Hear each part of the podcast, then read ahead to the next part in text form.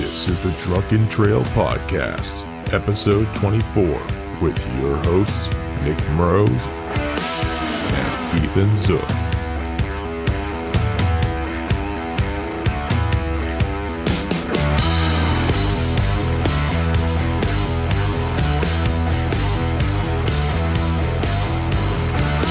Hello, everyone. It is another episode of the Drunken Trail, episode 24. For the Really? Yeah. Is that how far we're into this we are? Yes. Wow. I'm your host, Nick Mrose, and I'm with my co host, Ethan Zook. Hello. I am here. Who had us? I said I kind of broke in before my cue, but I was so shocked that that's how many we've done. well, it's funny, funny. It was like, and he's on satellite. So, how is it over in Kerstakapertakendan? Long pause before I answer. Yeah. I always loved that when they were like, uh, you know, when they did the do the shock and all or whatever, and they had, Yeah. um, they flew out reporters as soon as they could, and they You had this, like five, ten seconds of them Yeah. kind of nodding, looking serious, and then it's like, well, well, Anston, this is the issue, you know. exactly because you're like you're seeing the guy receive what was just said that you already know was said, and he's like, uh huh, uh huh, Yep. uh So I think it should have been like one of those times where you have somebody just out in the field, send something in satellite, but then put something completely just out there, just. Oh yeah, and uh, your wife is cheating on you, and just look at it, go, uh huh, uh huh. Yeah. What? Huh? And- what? And, and we're gonna cut to weather and yeah, just like yeah, and, and then like and then come back and be like, I'm just kidding, but you have just enough pause where you guys like, what are you talking about? Uh, uh, oh, oh, oh, ha ha ha, you know, just enough pause there. But um, you know, the, the thing is, the joke we could do that kind of a joke like on, on a skit, like SNL or something like that. Speak, Oh yeah, it'd be kind of hard to. I mean, but you could definitely get away with it on certain news networks, but you well, know. uh, the other the other thing is to see how many people actually know about that, especially nowadays with um using internet and cell connection over satellite. Mhm. So I remember there was like a distinctive uh, drop in in uh, video quality, but that's because it was faster audio quality to do the internet over thing, and uh, that was like in the early 2000s. I was like, why does this look worse than the 1992? And then I was like, oh, it's because they were using satellite bed then, so the video was good, but the audio was crap. Now the video is crap. Now the audio is good, and then finally now we're kind of at a nice little equilibrium, so it's not too much of a delay. yeah, just kind of bouncing around in the in the er, yeah, just bouncing back and In the forth. urban turfs. yeah,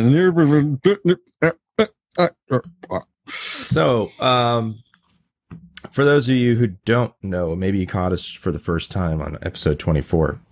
I'm going to pretend, uh, cause we haven't done one of these like re-intros for a little bit. yeah. Um, first we go over, uh, what we're drinking, um, which that's what we're going to do right now. Then we go on some hot topics like, you know, let's say e- the SNL thing with Elon Musk, which I didn't watch. And apparently there was some sort of upheaval with, uh, Che. Oh my God, I forgot his name. He's got a show now on uh, HBO that's really good. uh, is this the guy that got into that's been getting into a lot of trouble lately for things that he keeps doing on SNL?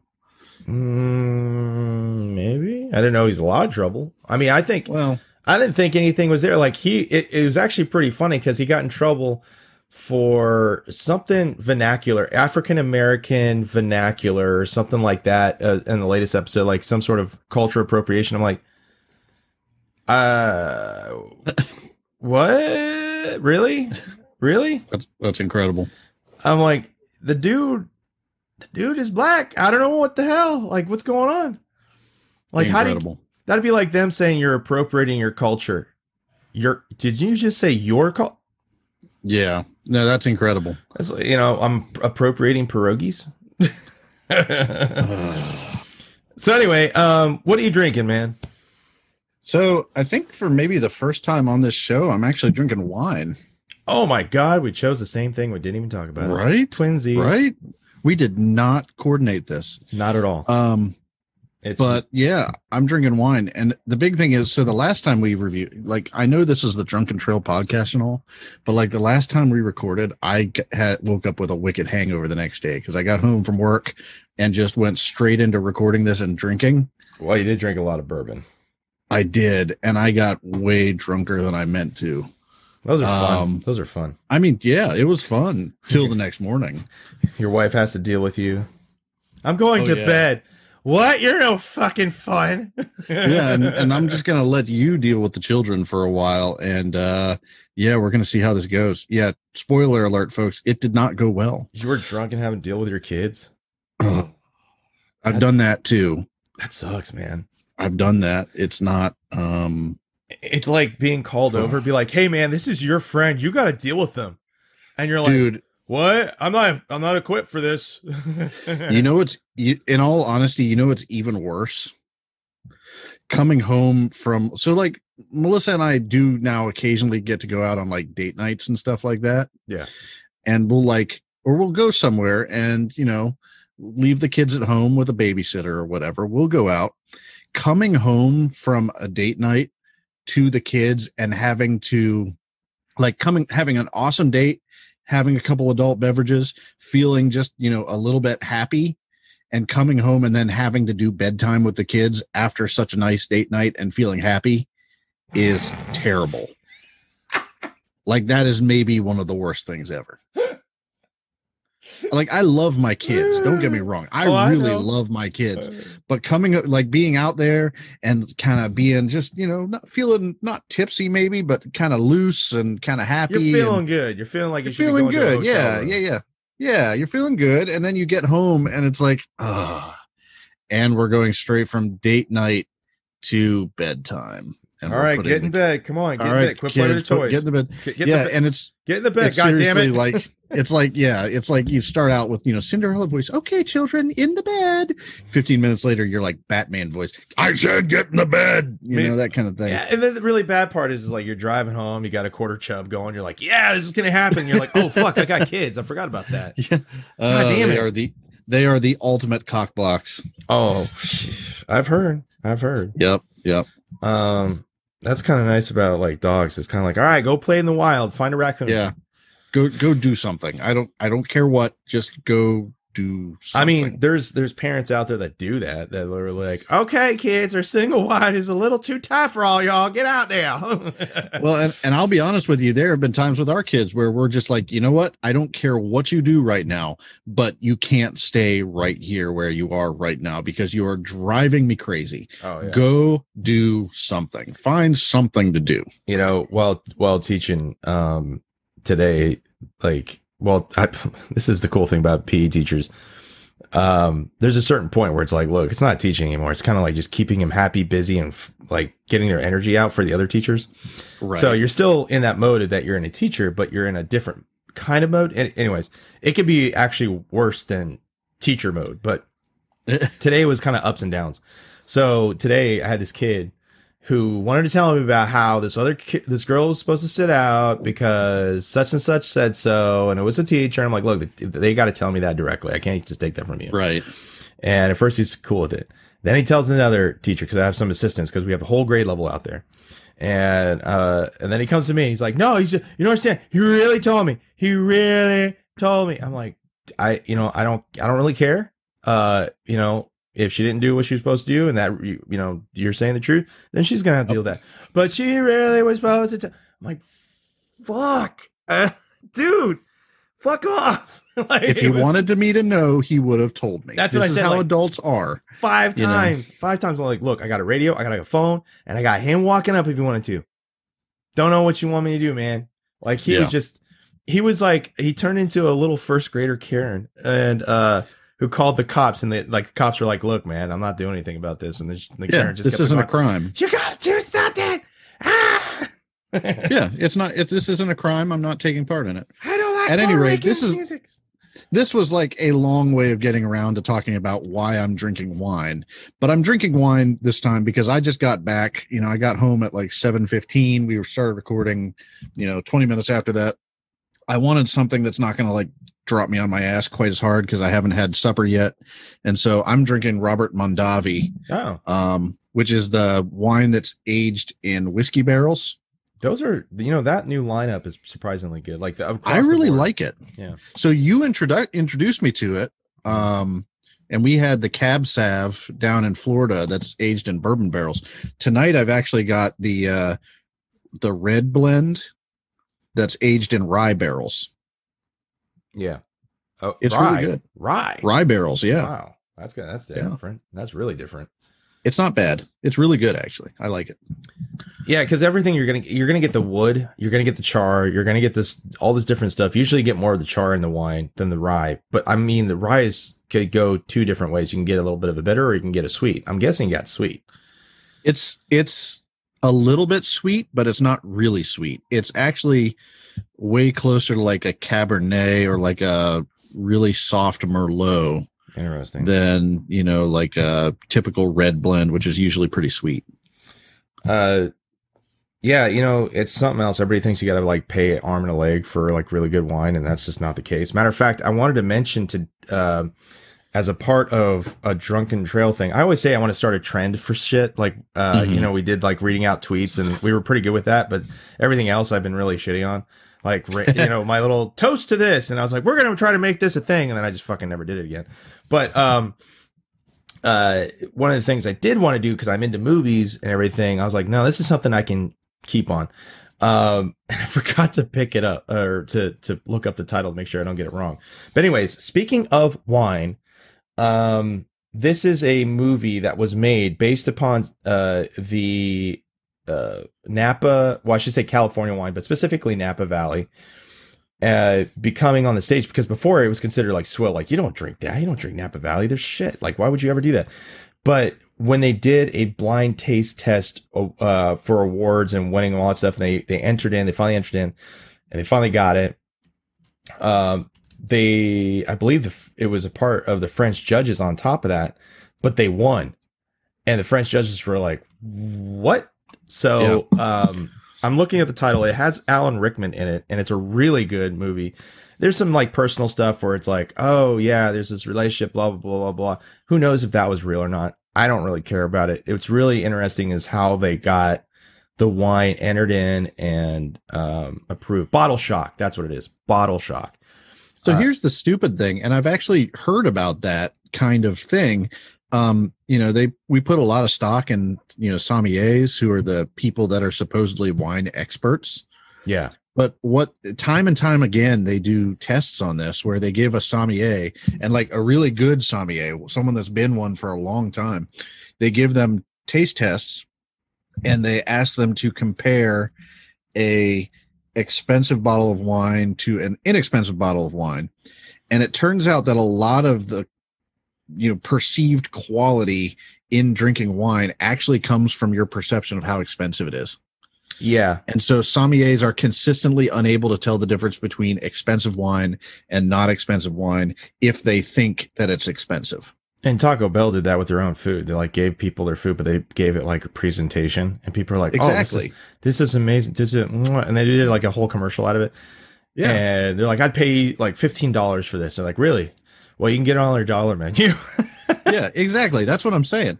And so like this Robert Mondavi stuff is less than 10 bucks for a bottle. oh, nice. But That's good. That's it's good. awesome. It really is. And and I you know, I've had a couple really expensive bottles of wine before.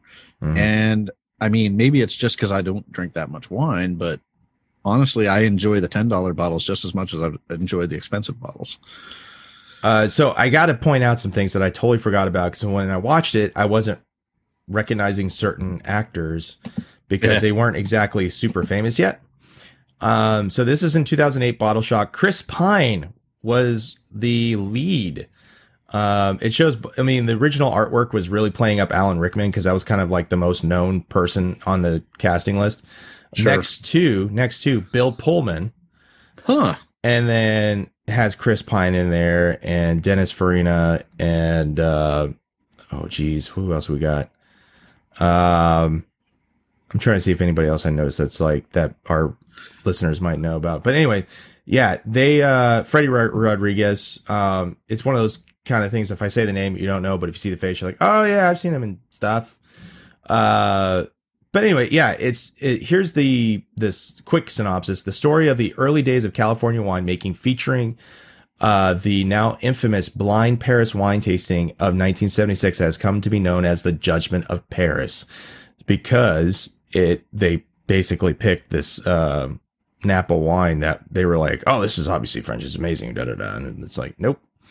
But um, I can see. I mean, California. it, it got middling Metascore of 56, but when I watched it, I watched it for the wine, the development. Of course, Alan Rickman's freaking awesome acting along with Bill Pullman. Those two are awesome. Bill Pullman actually has another uh, movie that I recommend that's really a hole in the wall kind of thing. Um, but while I look that up, just guys, check out Bottle Shock. If you if you like movies and alcohol, get a good bottle of wine that you know you're gonna love and drink it and have like a nice little what do they call it? Charcuterie now? That's a thing for a cheese Char- plate. is it charcuterie or is it charcuterie? Whatever it is, get cut up A your goddamn board with meat and cheese and vegetables and shit like that on it. yeah, you know, get get yourself a piece of plywood, throw throw that on there and, and go for it. Uh, Or I mean, do what Mel and I do because we don't get to go on date nights that often. We put the kids to bed, we turn on Netflix, we open a bottle of wine. Actually, now we open two bottles of wine because she can't drink red wine anymore, and I don't What? like drinking white wine. Yeah, so it gives her palpitations, wow. like heart problems.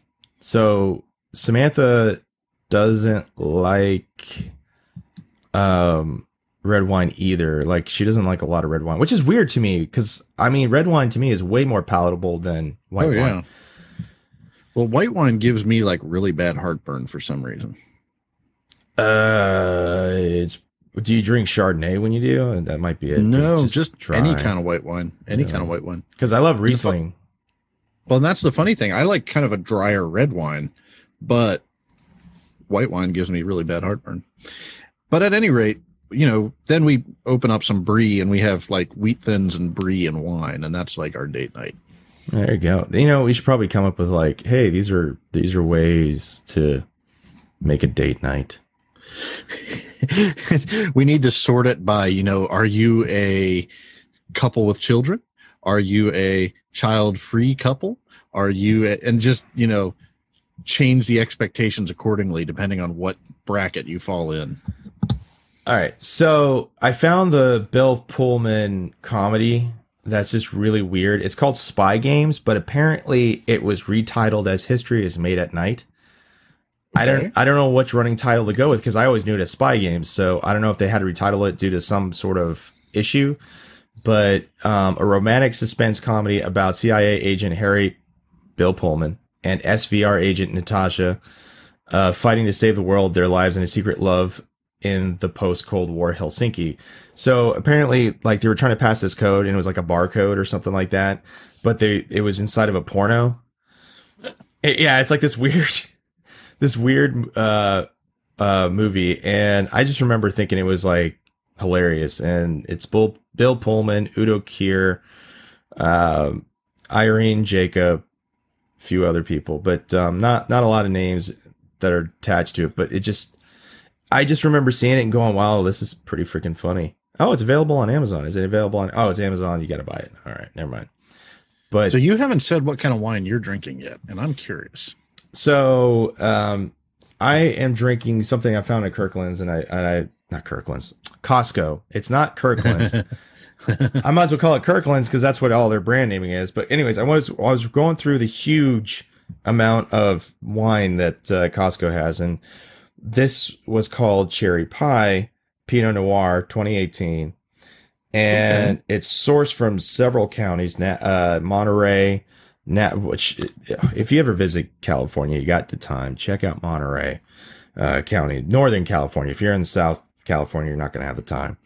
But Monterey County, Napa County, Santa Barbara County, its cherry pie wines are a distinct expression of Pinot Noir with a strong sense of place, whatever the hell that means. Combining, knows? yeah, combining three. They, well, they hire somebody to write this. Combining three counties, each its own distinct ter- uh, t- really, they didn't even say territory. They said terrier, distinct terrier. Are Cher- we sure that's Are we sure that's from Napa, or are we or are we thinking that might be Chinese? Yeah. That sounds like a bad like Wish.com. you know, you know what Uh, I'm saying. You know, please use nice. You know, the directions are all fucked up, and it's like Yeah. nail to wife. What? Yeah. Chair, Please, please you to use nice brush for brushing of teeth. yeah, exactly. Uh, cherry Mouth pie. bones be so clean afterwards. Well, mouth bones. Um, Cherry Pie Pinot Noir showcases the best of each county's unique flavor profile, which results in a juicy wine rich with flavors Mm, juicy. of Bing cherries and raspberries, and culminates into a long, silky, smooth scent. Okay, so here's uh, here's the deal. All that bullshit aside, because that's what exactly that whole thing is. That's marketing. Uh, believe it or not, you are going to get a um, medium cherry taste to it, a dry finish. And if anybody doesn't know what that means, it's like when you drink it, you're going to have like you just drink cranberry juice, a little dry snap to it, which I love. I love that. Um, I know I'm unique in that. A lot of people hate it. I don't know why, unless you're a Chianti lover, which I am. So there you go. But I love that dry finish. Uh, but anyways, you get that that that uh, that feeling in your mouth. It's light. It's not something you would say like, oh, it's heavy. You would have this in winter, but it's not as light as something you'd have in summer. It's just like a cool evening. Mhm. Um, now, the reason why I mention this is because red wine eventually is going to come down to its brass tacks. It's going to taste like red wine in a Pinot Noir style. Pinot Noir styles have uh, more body to them. The smooth, silky finish is the fact that it's not as heavy as other Pinot Noirs on its dry finish. The thing is, is that unless you drink wine often enough, all that stuff I just said is not going to mean anything. Um, so the only way I can best describe it is if you want to have a your wine with uh notes of it's kind of like cigar, cigar smokers like you have notes of this this and this do you want to smoke it or not um same thing with this wine it has notes of cherry. You are going to get a kind of a cherry taste. It's called cherry pie because they're trying to make it taste like cherry pie. It does not taste like cherry pie. It's going to taste it's going to taste good. It's good pinot noir. It's a pinot noir that if you're a chianti lover you're going to want this pinot noir. If you are not a Chianti lover, you may not like this Pinot Noir if you've drank, drank, drunk, drink, drink had other Pinot Noirs. um, I'm almost polished this bottle off. I'm, uh, Juicy. yeah, they said juice. It's juicy. When they describe anything as juicy, it just makes me cringe just a little bit. It's moist. It may oh, it makes me think of those those people that wear sweatpants that say "juicy" across the ass. You know, you know, even when a hot girl does it, it's just fucking annoying. You know, I, I'll quote what one of my high school teachers once said, and he said, "You know what? I don't care if it says Jesus loves you. It shouldn't say it across your ass." Thank Tap. you, Neil Fencer. just put like on one cheek tap and the other uh cheek dat. The problem is you're gonna have like some fucking mom buy it for a 13 year old, and you're just like questioning existence. yeah. Why? Why? So, um, real quick, just as an update, in case uh you're a podcast listener and you haven't yet checked out our YouTube, you need to check out the YouTube. What is that in the background? That was me taking the cork out of my wine. Okay, I thought so, but I was just like, I I heard something before. Let me put it in front of the mic so that you can enjoy it as well. Yeah. ASMR. It sounded like a ratchet, like something ratchet.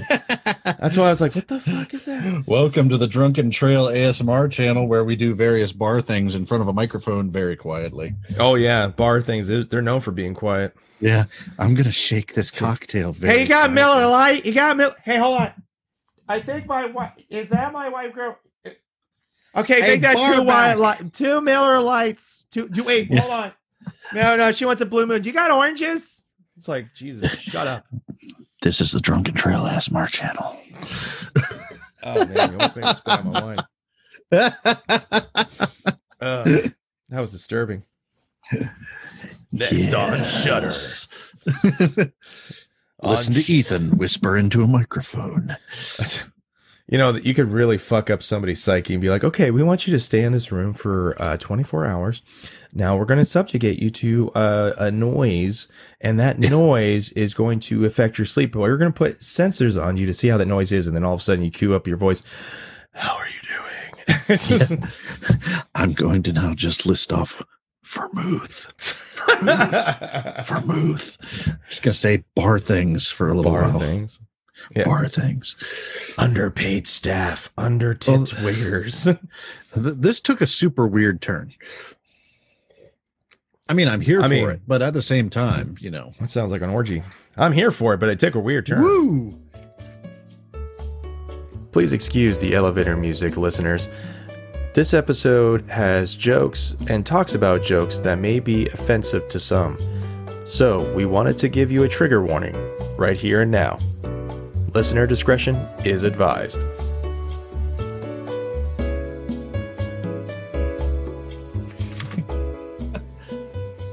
Oh, some which guy- reminds me of some of the stand up I've been watching recently. She, uh, oh yeah, what stand up is that? So I've been watching some up and coming comedians on YouTube lately. Speaking of orgy. Yeah, oh yeah, lots of that shit.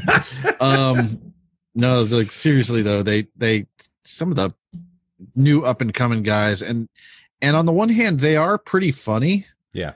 Um, and on the other hand, I can't help but kind of think that they're kind of going for the cheap laughs.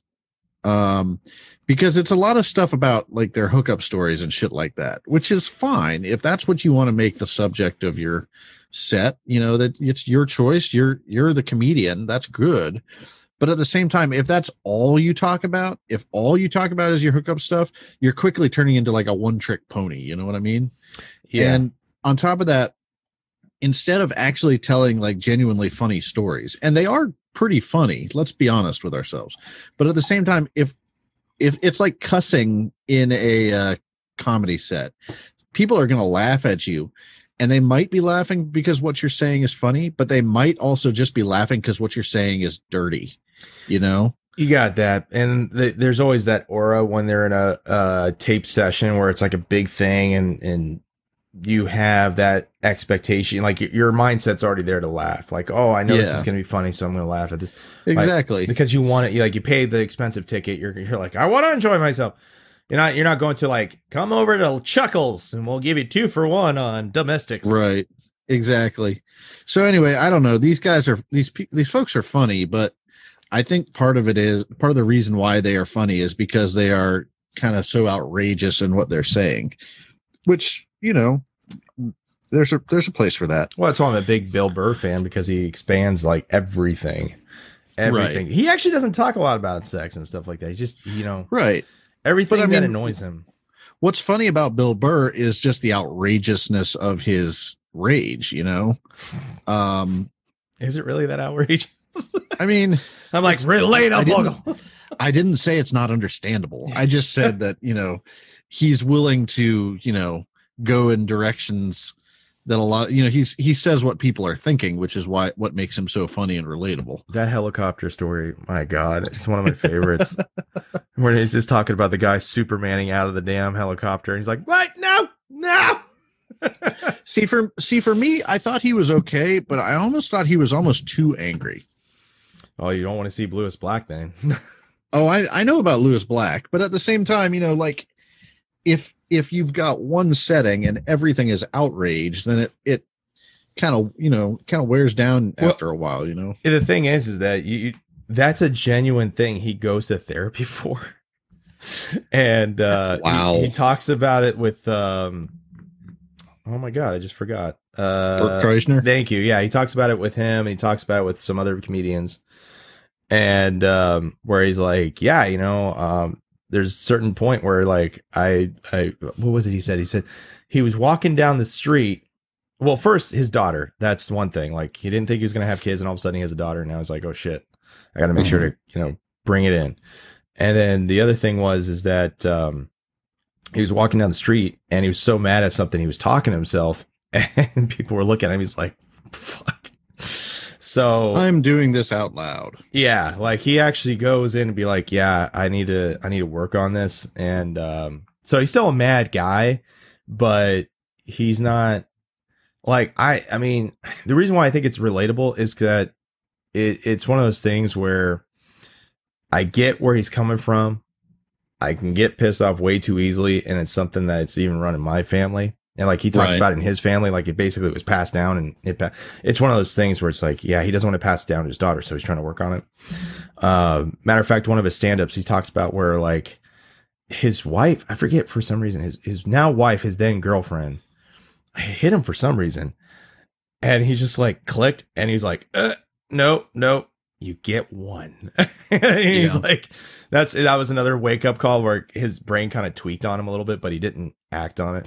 But yeah, there's like there's some um uh interesting things where it's like if you are a person with anger issues you can kind of laugh at yourself you can kind of look at it but realize that hey maybe that's your you know the next step and i haven't gotten that bad uh i i know it was um significant enough to where one of my buddies who i thought like thought of me as being decently normal when i told him i was like hey Mhm. i'm going to i'm going to the doctor to see if i can fix some low t. Like it's not that low. It's like barely. But you know this might help you know this might help out with some things whatever. He's like you know what? You're already aggressive enough. You don't need to be more aggressive. Now to give you perspective on this guy uh when i first got to know him and we be, uh, started to become friends he was mad at this other guy that basically screwed him over in this business deal. And he got so mad. He was kind of like you know what would you be up for putting on some ski masks and beating the shit out of them later you know and i'm like sure, man. Why not? Um, and I didn't know how far. I was just like, let's see how. I don't know why I thought this, but I was like, let's see how far this goes. I don't know why I agreed because I was like, I don't know if I will, but I'm just gonna say yes, I will.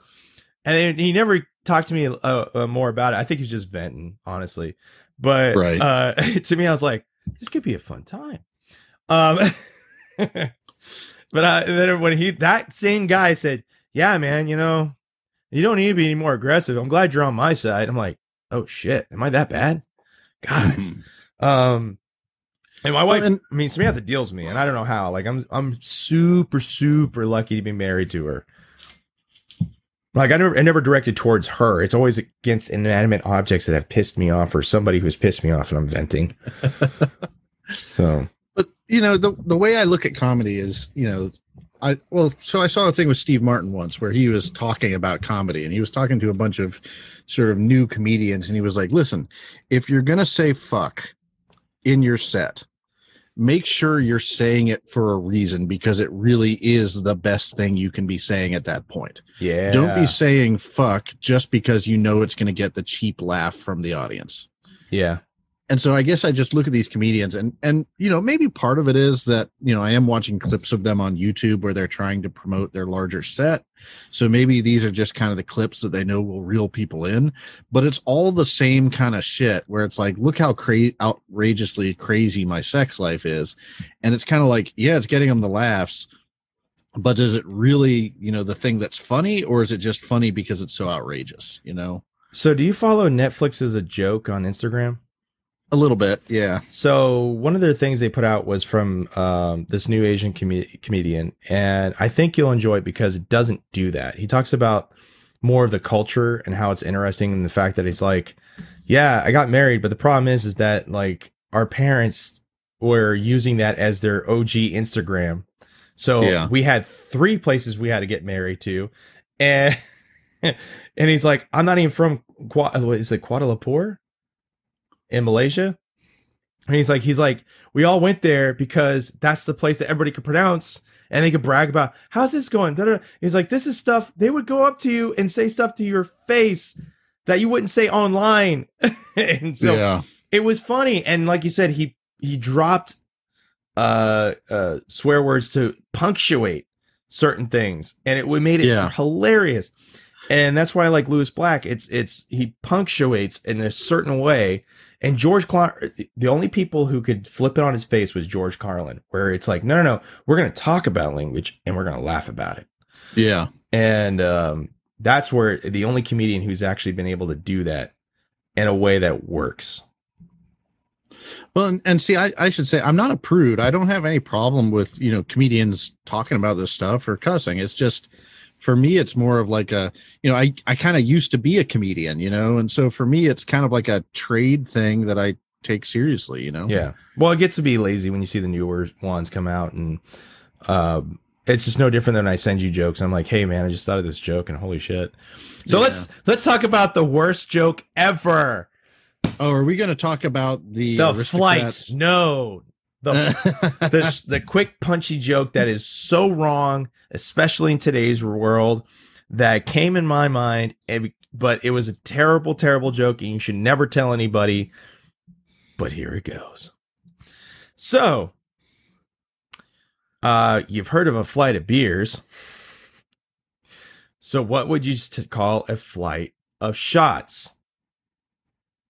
oh God. That joke. That joke that is so like cutting right to the bone without saying a curse word because it's it's I don't know, it wouldn't be considered blue humor. That's aristocrats. What would this Mhm. could be? This is like this is like humor that You might as well tell people because you are doing the ultimate clickbait shit right now. this could be like an intro like 20 seconds. All right, so now the- everybody's going to be like, "What are they talking about?" I right. don't get it. I don't advise saying this joke at all. That is what I'm going to say. It is a joke. Sometimes I think of jokes and they're so terrible that I'm like, no, I can't say this. They can't say Uh, this. and- this is bad. And this is a this is a Nick Rose original, right? yeah, I haven't heard it anywhere else. Maybe somebody else has come up with it. I don't know. If they did, they kept it to themselves or nobody popular enough put it online or whatever. Because here's the thing it's a very bad joke. It is terrible because of today's times. If you said this joke in 1994 when postal workers were the only person who did this, then it'd be like, tee hee ha ha, yeah, funny. Postal workers do that shit. Not high school kids. So here's the joke. You go up to a person, hey, you know, you heard of a flight of beers, but have you heard what you call a flight of shots? No, I haven't heard I don't know, Nick. What do you call a flight of shots? a mass shooting. Ugh. yeah, it still hurt. You already knew the Ugh. jokes. And here's the thing that's so fucked up about that joke. It is you knew it already. You knew the punchline. It still's like, God damn it. Uh, just socks you right between the eyes, you know, and I don't then you just kind of feel it running down your Oh. face, kind of shit. Afterwards, you made that sexual. Yeah. yeah, I did. You're right. That's another mass shooting. Um Oh, oh. And What? somehow that's worse. I don't, I don't advise any of these jokes. Okay, it's just uh, it's just it's untimely. It's just like when Gilbert Gottfried did a joke right after Fukushima and got lambasted. You got to understand how comedians think. Holy shit! yeah, it like it's instantaneous. They're like, "Oh man, I just thought of that. It's a really good one." Even though it's terrible and it's not in, you know, it's not within time and it's too soon. Some people put it out there too soon, too quickly. The problem is is this pa- this this epidemic, uh, not pandemic, epidemic in the United States with shootings and everything else is still going on and it's getting to the point where even South Park does it as social satire because Right. it's so common. And um the thing is is that you're going to lose your mind if you don't crack a joke or two. Now, to give you an example, I don't know if I remember telling you. Did I tell you what Mad TV did one time?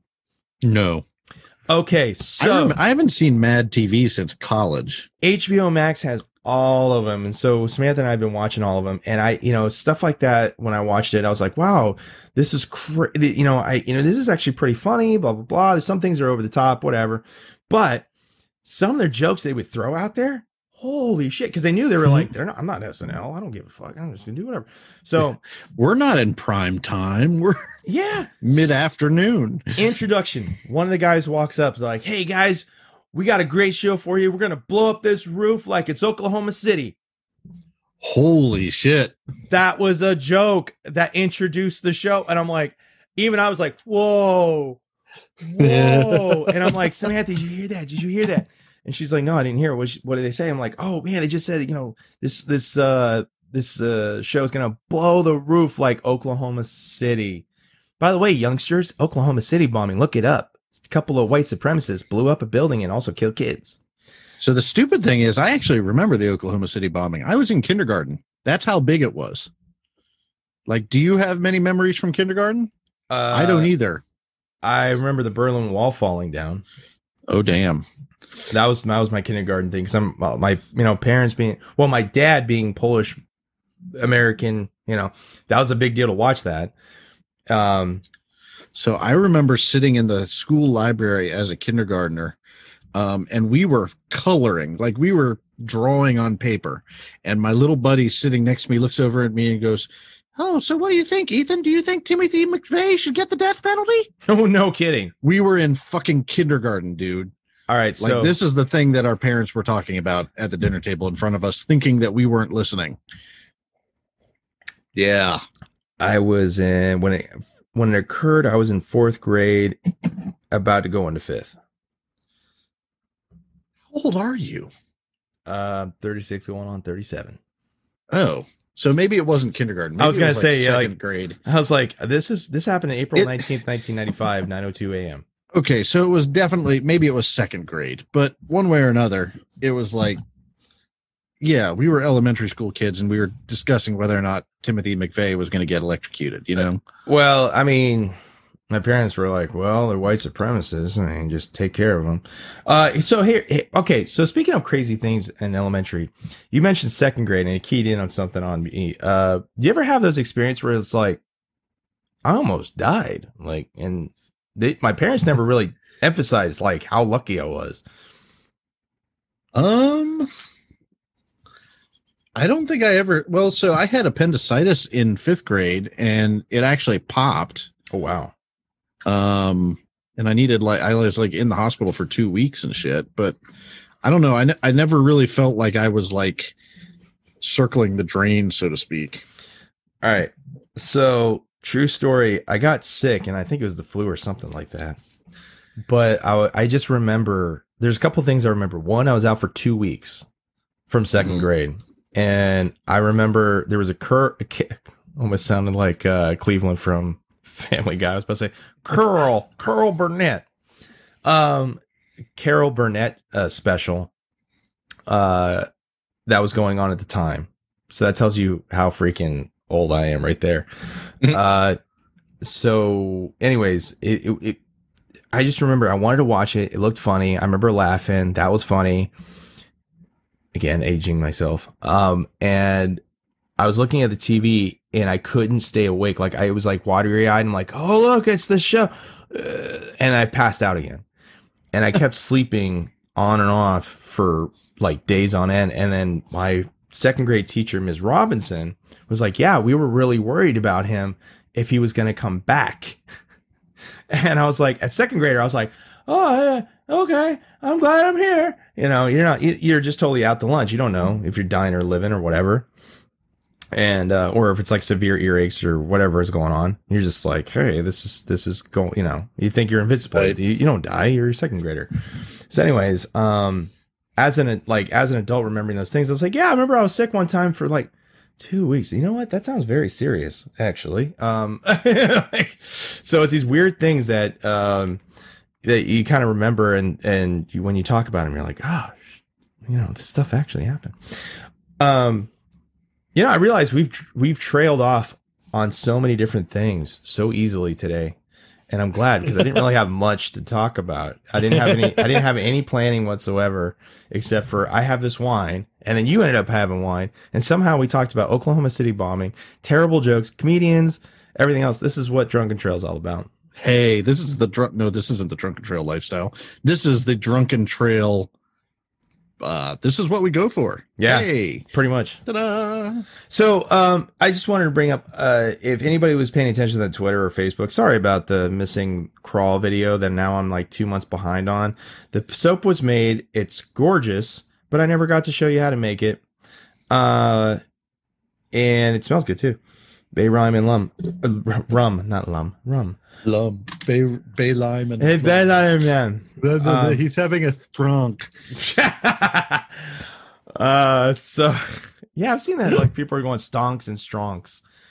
so the stronk thing actually comes from a meme hmm there's an amazing meme where it's like name is bond james bond. Yeah, I saw that. You know, Okay, yeah. call a bondy balance having a strunk you know that kind of thing that's where that comes from Yeah, because they're mixing up the words and everything else, and it's all jacked up. Yeah. And uh, so I remember seeing um, is this Flavor Town group on Facebook, which is I recommend if you can get into that. It's hilarious. It's awesome.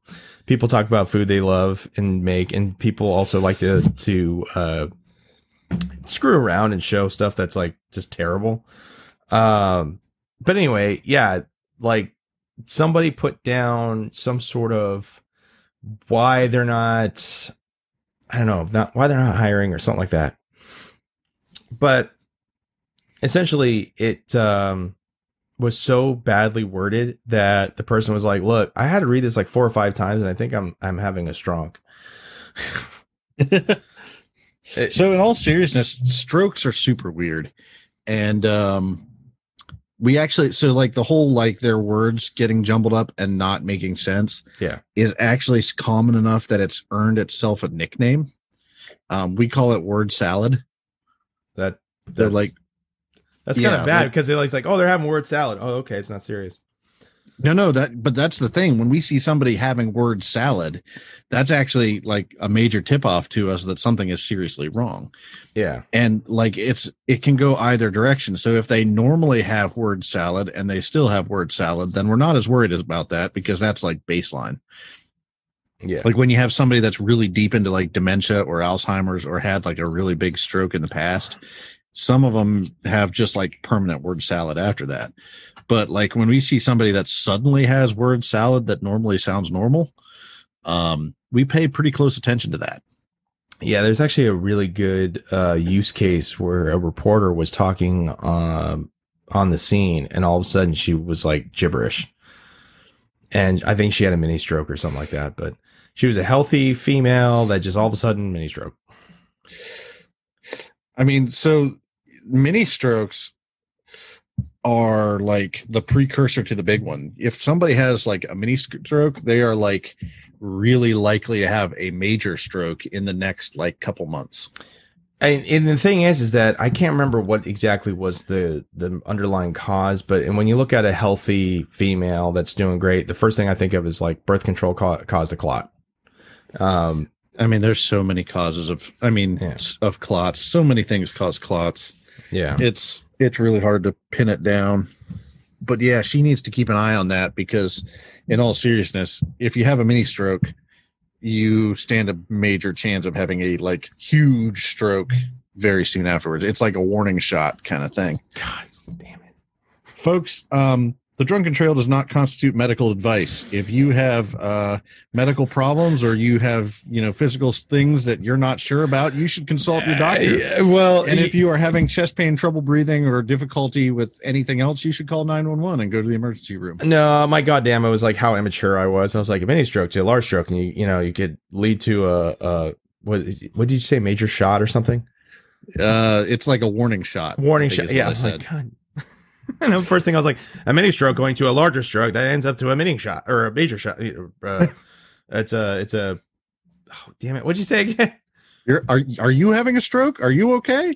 I have early onset. Don't give a fuck ya. Um. So no. Uh, Don't give a fucking itis. Yeah, no, I, it no. Actually, um, I wonder sometimes if my my concussions as a youngster, um, well, I say youngster, but God, I sound old now. Uh, teens and and uh, as a kid, like I know it affected my short term memory. Like if someone tells me their name, I'm like, it's gone. I have to know you. Um. And it's really bad. Like I have this one student that comes up to me, "Hey, do you remember my name? It's it's such and such." And I'm like, "Oh, okay. I'll try to remember that. I'll try to remember." Now, granted, I have 600 kids, so yeah. But when you have a kid that tells you like three times, it still doesn't stick. It's like, mm-hmm, Maybe I have a problem. yeah. and the only thing that made me cue in on it is the fact it's like one of those things where uh you don't know what you have until you run into somebody who has the sound, same thing and actually has been diagnosed so that i ran into this guy who worked for verizon corporate he was a uh, ex hockey player and he's like yeah you know i gotta say a name three times over and over again and then it somehow sticks but yeah i've had too many concussions Mhm. and i'm like huh oh so I mean, there there is something to be said for that. Now, there are also certain types of people that just do not remember names, yeah and I'm absolutely one of them as well. I, uh, to my knowledge, I've never had a concussion, but like honestly, I really struggle to remember names. it's it's that and then well the, to put it for those listening again consult your doctor blah blah blah um the boilerplate, boilerplate, boilerplate. yeah uh the other thing is too is like if samantha's trying to tell me something important important oh my gosh important uh i have to make sure I'm looking at her when she tells me. Mhm. Otherwise, if something makes me squirrel out, and the thing is, I don't have like ADD or ADHD, or so like some people are like, oh, it sounds like this. No, it's not that. Um, it's it's it's just something where it's like I have to make sure if it's important, I'm looking at her so I get it because she'll be like, I told you, blah blah blah. I'm like, I don't remember that. we've got yeah, like I've gotten. I hate to say this, I've gotten arguments about it. I'm like, no, I didn't. man, What the fuck? You never told me what you do. Tell me all the way back in the bedroom while I was in the living room. You thought you told me because she's done that too. So you know, right. fair's fair on that one. But uh because I remember one time she's like, Yeah, I was in the bedroom you were and you're in the living room. I'm like, how the hell do you think I'm gonna remember that? Yeah. or even hear it?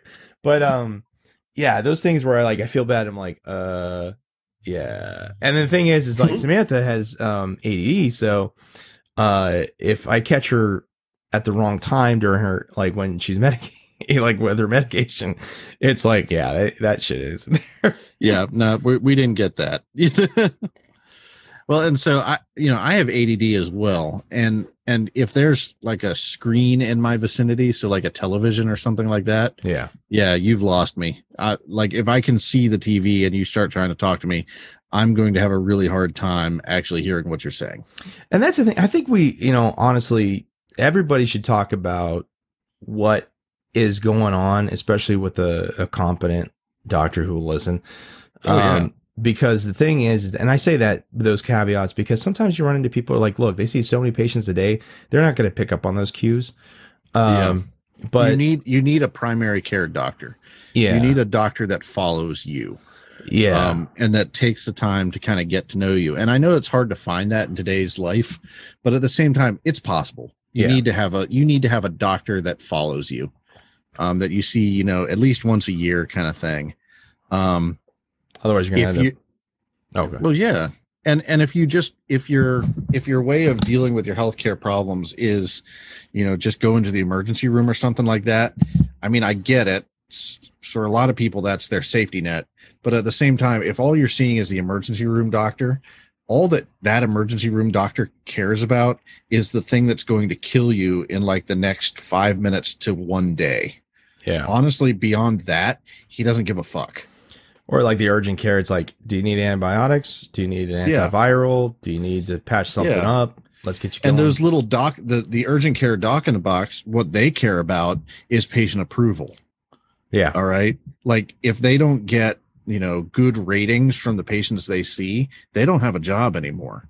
And so what that means is they're just going to give you whatever you ask for. If you walk in there and you're like, Hey, I think I need an antibiotic, they're going to be like, Oh, okay. That sounds good. Don't do that, maybe- folks. yeah. Even if it's not maybe the best medical practice, they're not going to tell you the truth and, and tell you what you need to hear. They're going to tell you what you want to hear eh.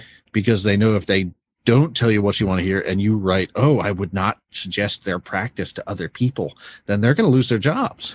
yeah. And here's the thing about that. Um, my school district is solely based on that. Yeah. medical. And the thing is, is that they it could be.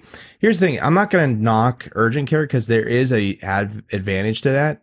But if oh, there you- absolutely is a place for urgent care. But yeah, anyway, the problem is, is that if you're a hypochondriac, and for those of you who are like, I'm not a hypochondriac, I'm like, uh, ask your friends, ask your friends if you're a hypochondriac, you know, especially the one that's brutally honest, and they say, yeah, you kind of talk about your illnesses a lot. That's going to be a detriment to you. But if you're Mhm. somebody's been around the hospitals or something like that, like yourself, like as an EMT, if you're like, look, man, I'm thinking it's this, that's going to help out the urgent care. Oh, okay. Bam, bam, bam. Oh yeah, and see that's how. So when we lived in Richmond, we had a place called Patient First, and Patient First is awesome, but that's how we used it. You know, I would go in there on days where I was sick or whatever, and walk in and be like, "Listen, man, I am coughing up a lung. I am running a fever. I'm bringing up green snot. I very clearly have bronchitis. Just can I get a script and a note for work?" Exactly. that kinda It- Yeah. hmm you know and and so that worked out you know or you know i'd go in there with eli and i'd be like hey doc he's got you know he's got x y and z and i just need you know i need a some antibiotics for him because he's showing symptoms of an ear infection again. He Yeah. these a lot. It's the same thing. This is what i need. Um But my point is, if you're going in there for primary care, not only are they more c- concerned about making you happy than they are about actually treating your long term conditions, but you're not going to see the same doctor you, every time. So every time it's going to be like starting from scratch. That's the shitty part because the thing is, is that I know, and okay, now I have a little bit of low T, but in three, four years, yeah, I need that hormone replacement. Yeah. And um, I know some people are like, no, you age gracefully. I'm not that kind of person. Well, but see, and see, the point is that your doctor knows you. So you go into your doctor with an issue, and they're like, "Oh yeah, I remember you having issues with that in the past.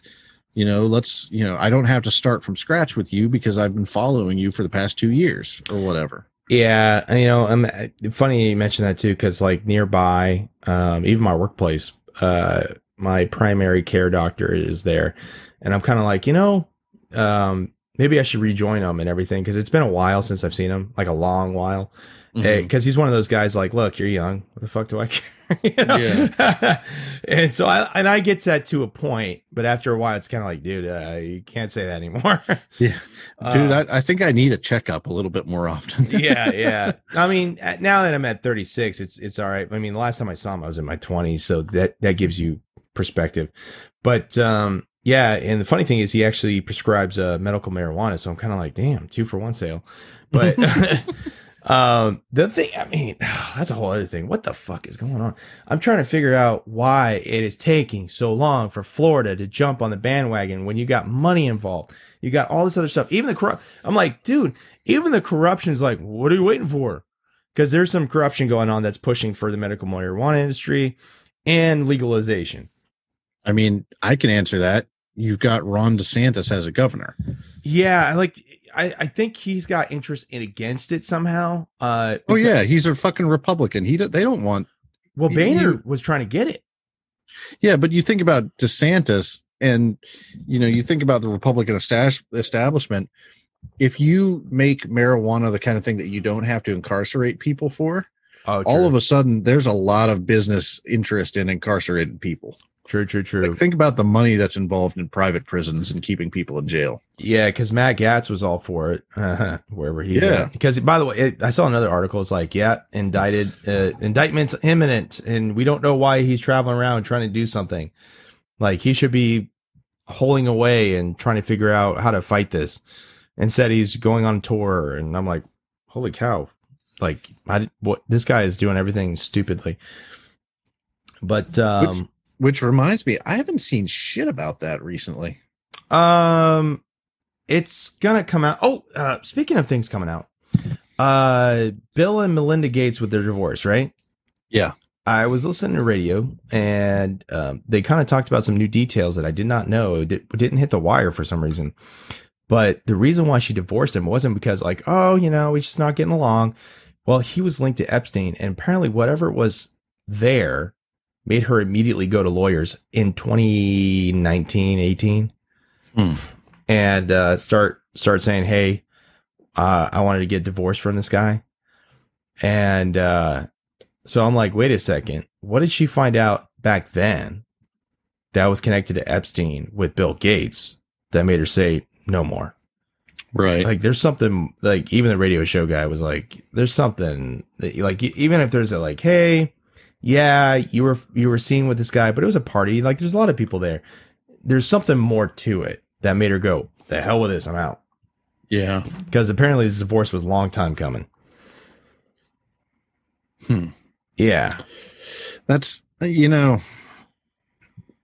that's that's going to be something that's going to be really dangerous to uh speculate about.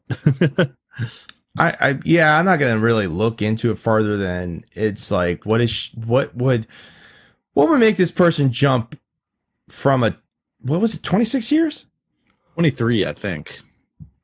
Yeah, something something Something like that. Pretty close. Yeah, it was uh it was you know, I mean, you're talking substantial invested time with a person, and Right. basically you're saying like, I never really knew you. Bye bye.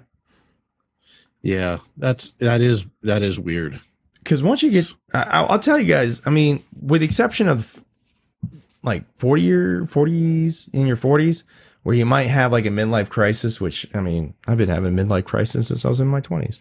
Um, uh, yeah. So uh, you know, um, I I wonder.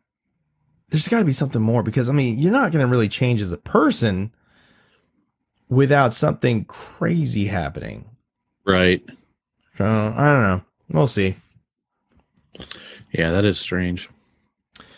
But other than that, that takes us right to the end. Believe it or not, we're already done with the show. There it is, folks. Yeah. We used to go That's amazing. on and on with the political point podcast. It'd be like, all right, we got a two hour episode for you. We'd just be getting into the uh, statistics at this point. Yeah. And meanwhile, it's like, well, we talked about a divorce. We talked about uh, pop up or not pop up, but uh, your your um, urgent cares. We talked about um, wine. We talked about comedians. We talked about. I mean, this is what I love about the Drunken Trail. This is why you know I switched over because I was like, we can still talk about politics in the Drunken Trail. It's a nice, wide ranging conversation. Yeah, because like what I noticed is we were trying to keep it back to politics, NPR style, and but we kept on wanting to talk about other things, and we were always Right. drink, and I was just like, you know, this we got to switch it up. We got to switch. This could be a lot more fun. Yeah. yeah. So, uh, all right, guys. Hey, don't forget check out www.drunkentrail.com. We got our Patreon on there if you want to be uh, donating to us. Uh, Five dollars is all it is. Of course, you don't have to donate every month. You can always just donate once and then just cancel. Uh, it is not an issue. It's pretty easy. Don't forget to check out uh, at the Drunken Trail with Facebook and at Drunken Trail on Twitter. I just got to point out the fact that I, I find it funny that it's so easy for me to do this outro, but yet when I do the actual voiceover outro, it's a pain in the ass and I always fuck up. But anyway, um, oh, if you only knew the takes, the takes sometimes that just. But Oh, I uh, believe it. I believe it. you can follow us on uh, uh also on YouTube with the Drunken Trail. And don't forget Ethan and Mel do cocktails. And eventually the crawl will have another episode besides just one. Um as soon as I can not fuck it up so badly.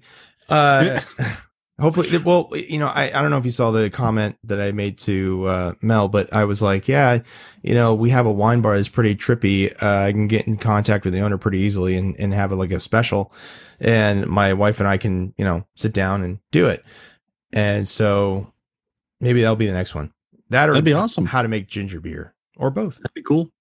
Yeah, that'd be Anyways. cool. um, don't forget to check us out on Twitter at the real Nick Mrose. And also you can check out Ethan at NRP Zuki. And that's the end of it. It was an IE.